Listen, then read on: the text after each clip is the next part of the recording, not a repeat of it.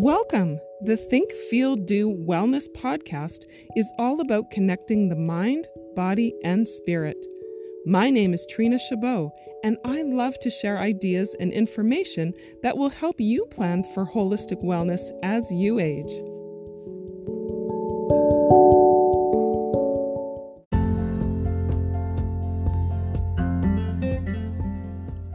This is Treena. Thanks for joining me. It's Stress Awareness Month. It's important to talk about the stress epidemic affecting so many people in our world and what we can do about it. In this episode, Is Chronic Stress Affecting My Body?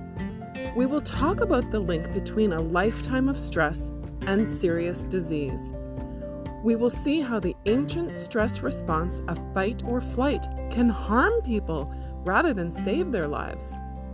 Listeners will be able to reflect on their own experiences to better understand their own health risks.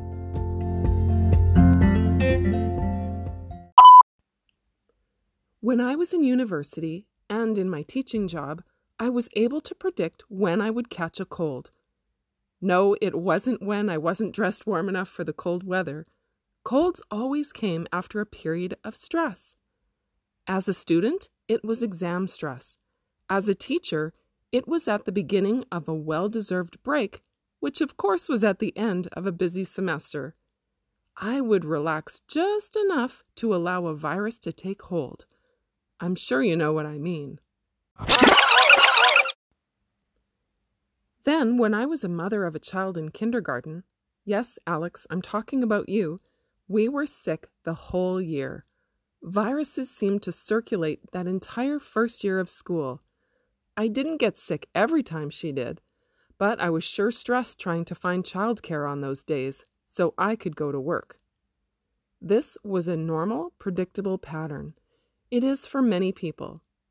However, in today's episode, I wanted to focus more on serious illness and disease and the link between stress and these illnesses. Up until a couple of years ago, I never thought about the connection between stress and something more than a cold. But now I see clear evidence for it. We're not talking about that acute stress, which is stress that comes on quickly and our fight flight response deals with. We're talking about chronic stress, stress that we carry with us. It's called chronic because there's no crash after the stress response the stress response remains turned on, and hormones continue to be pumped into our body. The problem is that when our stress response is constantly on, we lose the ability to respond to new stress. Our body cannot pump out more hormones like cortisol or adrenaline. Some things that can cause chronic stress are abuse, injuries, one sided relationships, putting everyone else first, fitting yourself to someone else's needs and expectations, not being one to complain about things, perfectionism, rumination, toxic workplaces, divorce, PTSD, lack of information, lack of control, uncertainty, and I'm sure you can think of others. An interesting point about chronic stress is that the stressors can be outside of our awareness. That's right, our stress response is engaged without us having to make a cognitive decision about it. We wouldn't say that we feel stressed because we're just used to the way we feel. This means that relaxation therapy and other stress modulators may not work. The memories, the triggers are all happening on their own. It's incredible to think that stress could be affecting our health and we don't realize it until symptoms appear. For some people, it's too late. The damage is done.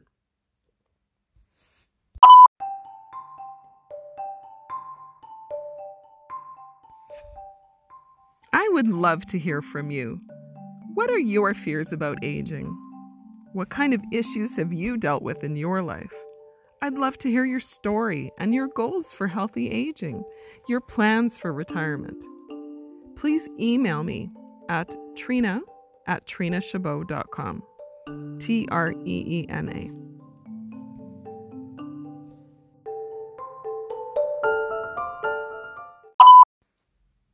Over the last couple of weeks, I've been reading the book When the Body Says No by Canadian doctor Gabor Mate. The premise is that many diseases are linked to not lifestyle choices, not genetics, but to childhood trauma and dysfunctional interpersonal relationships. Surprised? It's true. I wanted to share some highlights with you so that you're aware of these important findings and concepts. Proper expression of our emotions is crucial to good health. Emotions influence and are influenced by the functioning of our major organs, the integrity of our immune defenses, and the workings of the many circulating biological substances that help govern the body's physical states. Dr. Mate said, In important areas of their lives, almost none of my patients with serious disease had ever learned to say no. They didn't want to feel the negative emotions that would result. One patient said, I learned early that I had to work for attention, to burden my mother as little as possible, and that my anxiety and pain were best suppressed. Wow, that makes me think about whether I damaged my children in their upbringing. Hey, by the way, if you need some parenting help, my cousin Michael Larson is an amazing parenting coach. Look him up. Anyway, back to the book. Dr. Mate said that the blurring of psychological boundaries during childhood becomes a significant source of future physiological stress in the adult. He shared stories where the children were responsible for an adult's emotions. They were actually the parent in the relationship. That caused huge problems later in life. Family dimensions are so important to health. He said, while a young child may not be cognitively aware of family disgrace, emotionally he is absorbing all of the negative psychic vibrations of the stressed family system. Wow. My friend Suzanne Kuzmak has something called the Ugly Book, where you can look up your symptoms or illness and it tells you what went wrong in your actions or your relationships with your family members to cause that. It's incredibly accurate, and it's the same concept of when the body says no. So the emotions are going to cause the chronic stress, but then what happens? The stress response is non-specific. It may be triggered in reaction to any attack, physical, biological, chemical, or psychological, or in response to any perception of attack or threat, conscious or unconscious. Wow, the stress is operating outside of our awareness. And the stress can be any type and triggered by anything we don't even know. That's crazy. Cortisol acts on almost every tissue in the body, one way or another, from the brain to the immune system, from the bones to the intestines. For example, with the immune system, under conditions of chronic stress, the immune system may become either too confused to recognize the mutated cell clones that form the cancer or too debilitated to mount an effective attack against them. Then there's the gut. The ability of gut tissue to maintain its integrity is heavily influenced by psychological factors, and its resistance to inflammation and even to malignant change is also vulnerable to emotional stress. Dr. Mate cites various studies, and I have come to believe that chronic stress is public enemy number one. For example, ALS patients he found, typically are people pleasers who avoid asking for help. Meanwhile, rage or anguish boils inside. Breast cancer has its roots in a lifetime of emotional stress, for example, in self judgment. Those who can show anger, though, about their disease and get the proper uh, social support are more likely to recover the risk of lung cancer was five times greater in men who lacked the ability to express emotions effectively. notably repression of anger. How many men do you know who are repressing anger? When I think about my own issues with ovaries and uterus and cervix a few years ago, I think about hormones. Cortisol from the stresses and emotions that I had, and hormones like estrogen and testosterone. The whole thing was out of whack, and it made me sick.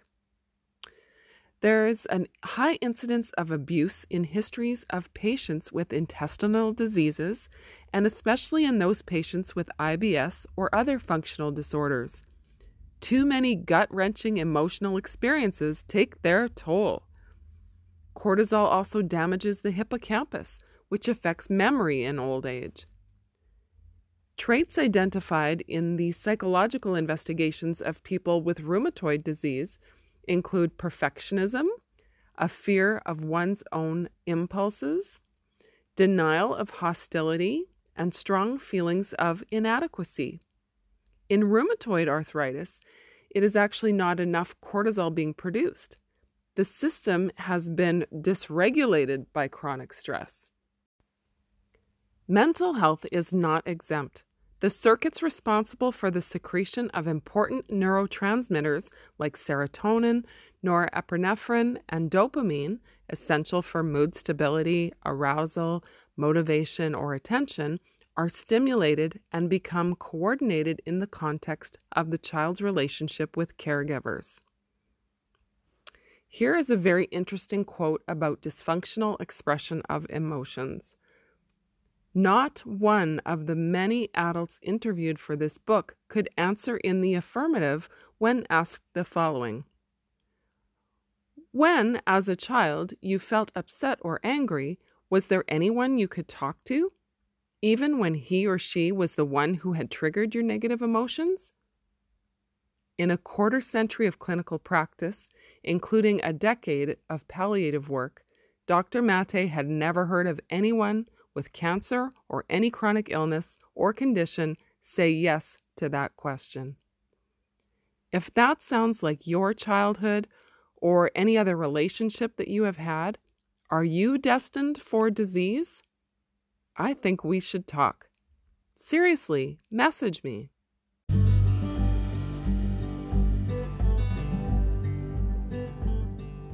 Why do some people get sick and others don't? It could be because of chronic stress. This type of stress needs a different intervention than acute stresses that come and go. If we can think differently and treat illnesses by treating the whole person, they will feel supported and be able to release repressed emotions, especially anger. This may do more for health than any other intervention a concept which is very interesting and potentially very helpful. We can also be more proactive with handling negative emotions in all stages of our lives and be able to say no when we need to, so the body doesn't have to.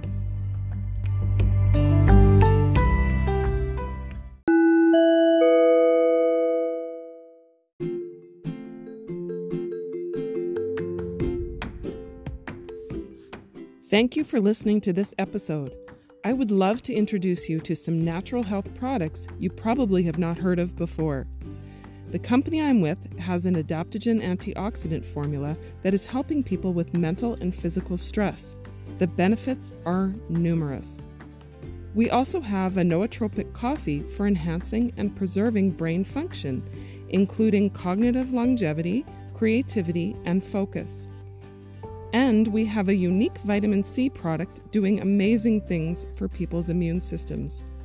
These are all important aspects for healthy aging, so please message me at treena at treenachabot.com to introduce yourself and get more information.